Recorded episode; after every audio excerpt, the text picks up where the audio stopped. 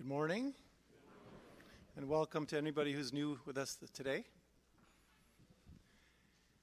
Jesus went about all the cities and villages, teaching in their synagogues and preaching the gospel of the kingdom and healing every disease and every infirmity. In today's gospel, and in many other parts of the gospels, Jesus heals people. Throughout his life, Jesus healed the blind, the deaf, the lame, and the crippled. But feeding or healing people was actually only a very small part of his ministry because physical healing is always temporary regarding of how um, enjoyable and necessary it may be at the time without exception every single person that Jesus healed eventually died. And every single person that Jesus fed eventually got hungry again.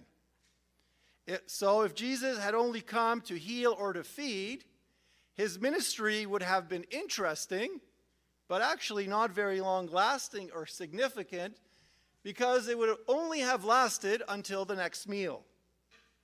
Jesus healed the sicknesses of both the soul and the body, but gave more attention to healing the soul in order to encourage us to look at our spiritual sicknesses.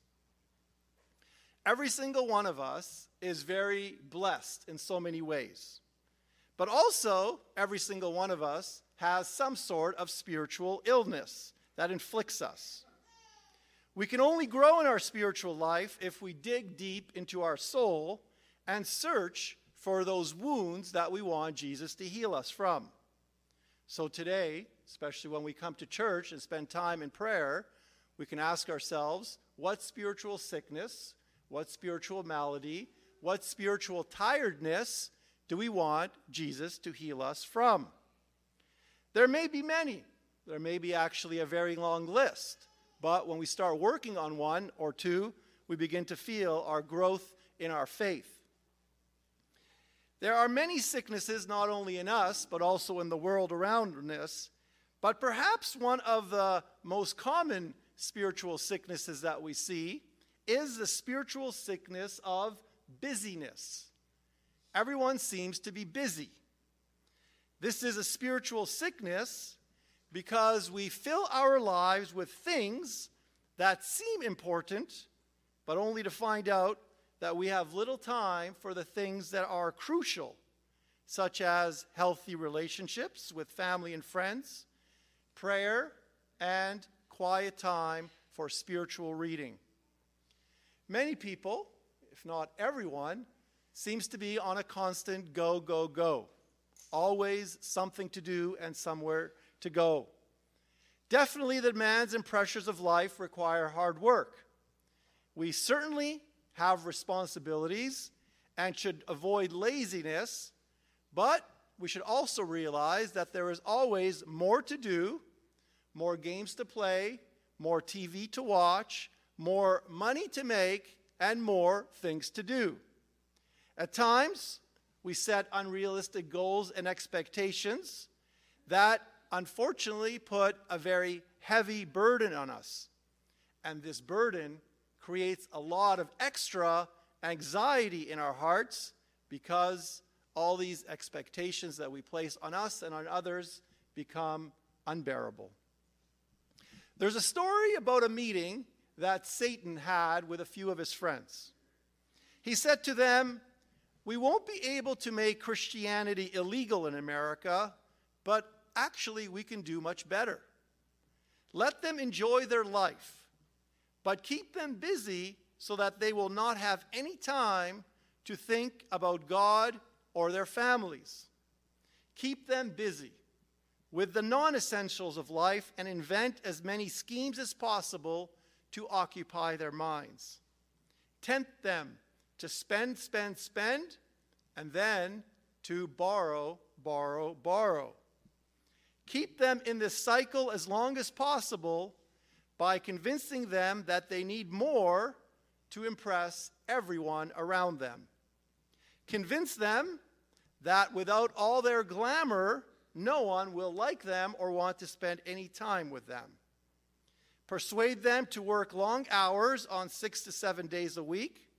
This way, they will not be able to spend time with their family, and soon they will not be interested in each other. If you see them with a free evening and a few extra dollars in their pockets, convince them that the best place to be is at a restaurant or some outing, or even better, the casino. Keep them busy with constant noise, with music, TV, computers, newspapers, magazines, sports, entertainment events, and long hours playing with their phones. Remember, the more they think of themselves, the less they will think of God and the needs of others. In short, keep everyone busy. B U S Y. Burdened under Satan's yoke. The question for us is is what we're doing aligning to the long term spiritual goals we want to achieve? Or has the devil been successful in keeping us busy? B U S Y. With things that are distracting us from who we are or who we want to be.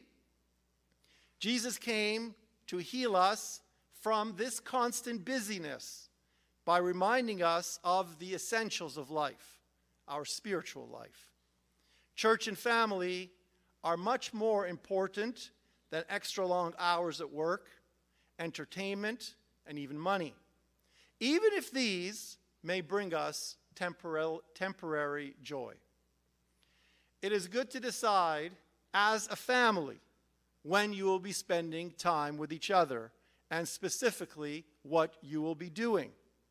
Specific goals are always the best because they are concrete and achievable. We do this in order to enjoy the blessings, the many blessings of family life, and the blessings of having a family and the blessings of being with our family. Robots can sit right next to each other, but only humans can talk, listen, and respond to each other's needs and interests. This is what it means to be fully human and to be a real human. And this is what Jesus does in today's gospel and throughout his life. Jesus always stops. He stops to see, he stops to talk, he stops to listen, and he stops to respond to the needs of all those around, the, around him. He stops to heal, both physically and more importantly, he stops to heal spiritually. Heal that need, that spiritual need for us to talk and be with each other. No amount of money, no amount of accomplishments can replace the lost memories of growing up as a family together. No one, nothing, no, no dignity, no honor, no position can, re- can replace the love that we give each other. Unfortunately, sometimes people only realize they have children when children start leaving the home. Your family time is precious. It is irreplaceable and it is not renewable. It is a one time gift you have every single day. Also, a married couple needs to constantly work on their friendship. What a tragedy it is when a couple is married for 10, 15, 20, or 30 years or more and then realize they have very little in common, or even worse, that they have very little respect for each other. This only hap- happens when couples overlook the importance of spending time with each other every day, the importance of talking with each other, and the importance of listening to each other and being there for each other on a regular basis. If we don't set certain priorities in our life, there will always be something keeping us busy. We can certainly say that today's today's gospel, Jesus wants us, wants to heal us from whatever spiritual sicknesses we can identify.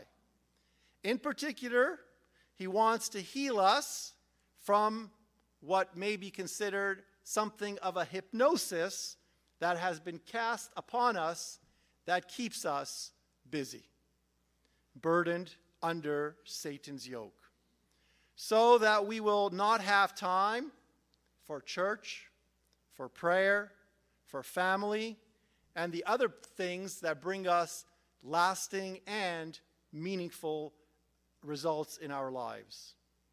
Putting God and others first should be our priority, as this is one of the main messages that Jesus came to bring us.